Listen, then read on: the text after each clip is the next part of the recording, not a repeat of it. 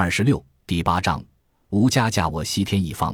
此时，玄奘正拉着阿树在景区中奔跑，薛先生带着刘仁四下堵截，好几次都是险而又险地躲了过去。他们经过不少通风树井，但离地面都有相当的距离，两人怎么也爬不上去。不行呀，师傅，咱们得找个树井爬上去，否则必定被他们抓住。阿树气喘吁吁地靠在井壁上。两人跑得浑身大汗，两条腿都在哆嗦。玄奘喘了口气，把你怀中的景区图拿来。阿树掏出那张景区图，玄奘用袖子擦了擦额头的汗水，在一处明亮的树井边仔细观看。阿树问师傅：“这景区图上并没有标注哪里有出口呀？”贫僧不是要找景区的出口，而是要找留人们的出口。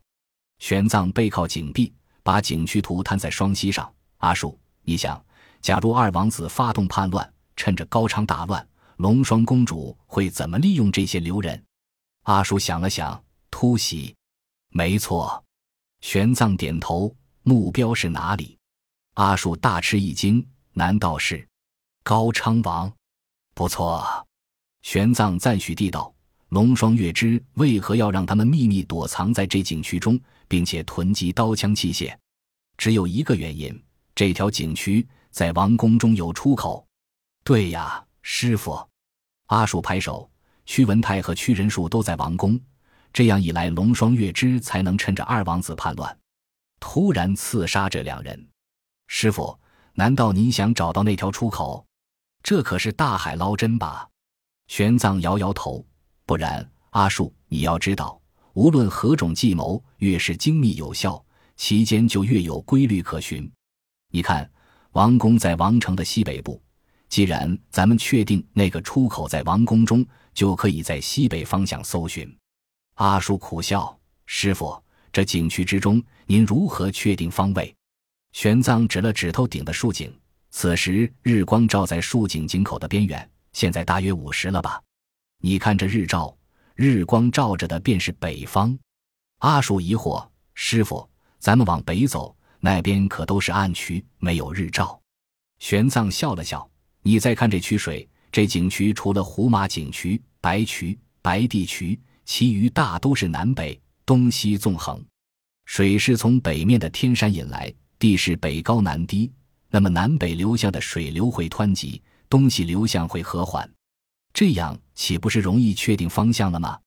阿树敬佩不已，但还是有疑问：“师傅。”可怎么确定咱们是在哪个方位？向北走。玄奘淡淡道：“你看这景区图，呈北部东西贯通的大渠共有两条，南面是榆树渠，北面是北部渠。咱们径直往北走，碰上的第一条大渠就应该是榆树渠了。”两人有了目的，就躲过留人们的搜索，往北偷偷绕过去。留人们是一直往南拉网式搜索。浑没想到，他们居然主动进入自己的核心重地，双方交错而过，向北走了一里远，果然一条东西向的大渠澎湃而过，两人精神振奋起来。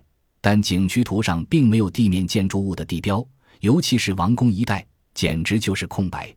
这不难理解，王宫地下的景区怎么可能摆在户部让所有人观赏？如此一来，确定王宫的位置就比较麻烦。这时周围一片漆黑，两人没有火把，无法看图。玄奘想了想，问阿树：“王城北面是否有一条斜渠，从满水渠引过来，一直进入护城河？”嗯，阿树道：“王城内的景渠只有这一条斜渠。”玄奘笑了：“如果贫僧猜的不错，这条斜渠定然穿过王宫。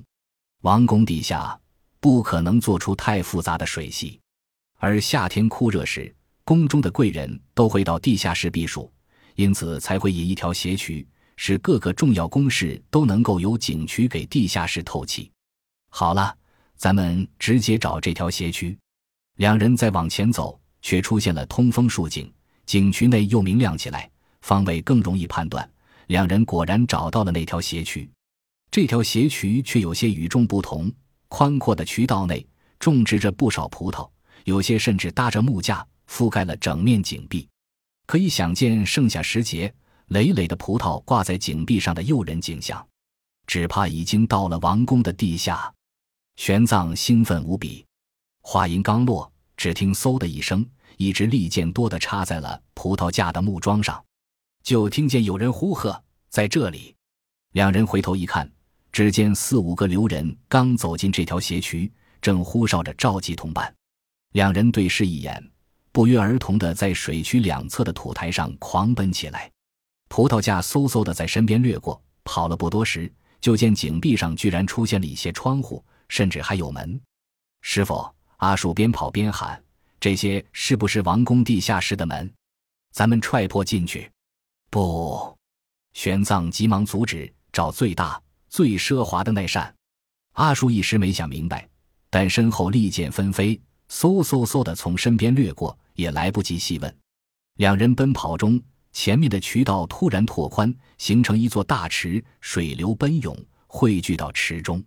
那水池奢华无比，周边镶嵌着拳头大小的鹅卵石，水中游鱼穿梭，顶上正好有一眼竖井通了下来，日光照彻，水波荡漾，周围掩映着葡萄藤，虽然叶子落尽，但古藤缠绕，极有韵味。两人没想到这地下景区中居然有这等去处，不禁一怔，停了下来，顿时看见左侧的水池边上竟然有一座拱形的大门。也是以一尺长的砖坯建成，但这砖坯的表面竟然上着一层淡蓝色的釉，雕刻着细密的花纹，雄浑厚重。这时，刘仁已经追了过来，两人无暇细看，猛地一推大门，那胡杨木的大门居然没有拴牢，一推而开。两人都有些诧异，来不及细想，躲了进去，反身关上门。那门后面有巨大的门栓，玄奘刚摘下来挂上。门就被咚的一声重重撞了一下，玄奘念了声阿弥陀佛，心道再差上半分，只怕刘人已经闯了进来。这时门外响起薛先生的声音：“法师，您是出家人，何必理会世俗中事？生命轮回，王朝兴废，在佛家的眼里，无非是生灭无常。您的路在西天佛土，何必扰乱红尘因果？”阿弥陀佛。玄奘沉默片刻，道：“行一禅，坐一禅。贫僧站在这门槛里，焉知不是站在西天路上？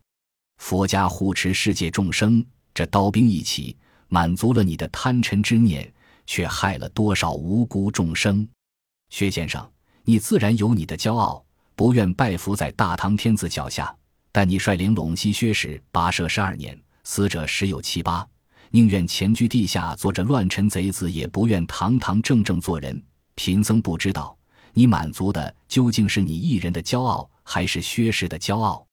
法师，薛先生长叹一声：“您可知道，您回到地面，一句话就会使成千上万的人人头落地，我薛氏族人将被斩尽杀绝。”玄奘知道他这话绝非夸大，一场谋反绝不会只有他们这几百人。自己一句话，当真会使这高昌国血流成河。他犹豫良久，不禁叹道：“薛先生，你还是速速离开这高昌国吧。只要你们愿意回归大唐，贫僧愿在屈文泰的面前一力承担，保你不死。”法师，薛先生凄然道：“当您走上这西天路的时候，您想过回头吗？这条路便是老夫的西天路。”玄奘沉默着。门外再无消息，师傅，这是哪里？阿树这时正呆呆地看着面前的大厅出神。玄奘转回身，才看清门内是一座空旷的大厅，四周是几根廊柱，上面雕着花纹。大厅尽头有两条台阶，左右对称的环绕而上。正中间的墙壁上雕刻着一尊释迦牟尼像。玄奘先朝释迦牟尼像拜了拜，才道。这里恐怕就是国王陛下后宫的地下室了。我明白了，师傅。阿树恍然大悟，原来您找最奢华的大门，就是要找屈文泰呀。玄奘笑着摸了摸他的脑袋，贫僧找他，是因为他必定是薛先生选定的目标。两人谈笑着走上了楼梯，看来这里仅仅是一座消暑的地下室，别无他用。现在是冬季，里面寒冷无比，也没有人管理。上了楼梯，又是一扇雕花的金色大门。玄奘推了一下，不料手刚伸出去，那扇大门忽然无声无息地开启，一股温暖的空气扑面而来，里面仿佛是一座宽阔的房间，蒸汽氤氲，隐约传来令人心醉的香气。师傅，阿树怔住了，这世上还有自动门？门当然是要推的，正如人在轮回中行走，只是前世的安排罢了。门内有人轻轻地说。声音婉转，愉悦动听，竟然是个女子。与此同时，周围响起几声惊叫：“什么人，胆敢闯入王妃后宫？”玄奘吓了一跳，这才发现四名宫女将自己团团包围，而眼前却是一座一丈多宽的浴池。那浴池以汉白玉砌成，水面咕嘟嘟地冒着热气，上面洒满了鲜花。而在浴池中，却有一具曼妙的女体横躺在水中，蒸汽笼罩，只有黑色的长发披在汉白玉上，黑白相映，说不出的美艳。玄奘这一惊非同小可，心中暗暗叫苦，立刻捂着阿叔的眼睛转回了身。没想到自己误打误撞，竟然闯入了王妃的浴室。更麻烦的是，王妃偏偏在洗浴。王妃咯咯直笑：“法师，阿树还是个孩子，与您不同。”玄奘更尴尬。阿弥陀佛，王妃何等身份，岂能亵渎？贫僧不知王妃在此。实在，他一向辩才无碍，这时却实在不知道该说些什么，结结巴巴，惹得王妃笑得直不起腰。他在浴池中站了起来，赤裸雪白的身子上挂满了水珠，仰头一甩头发，在空中甩出一条水线。玄奘只觉头顶一凉。口中默念着阿弥陀佛，却不敢伸手去摸。王妃朝侍女招了招手，有侍女取了一件轻纱袍子披在她的身上，跪在她身后帮她束好腰带。王妃才笑吟吟地道：“法师，您可以转过身子了。”玄奘身子动了一动，却没敢转过去，悄悄推了阿树一把。阿树回忆，掰开他捂着自己眼睛的手，朝身后看了看，大声道：“师傅。”他穿上衣服了，阿弥陀佛！玄奘没想到他竟然这么说了出来，顿时又结巴起来，额头上汗如雨下。王妃笑得前仰后合，指着阿树，几乎直不起腰：“你这，你这孩子，实在太可爱了。”本集播放完毕，感谢您的收听，喜欢请订阅加关注，主页有更多精彩内容。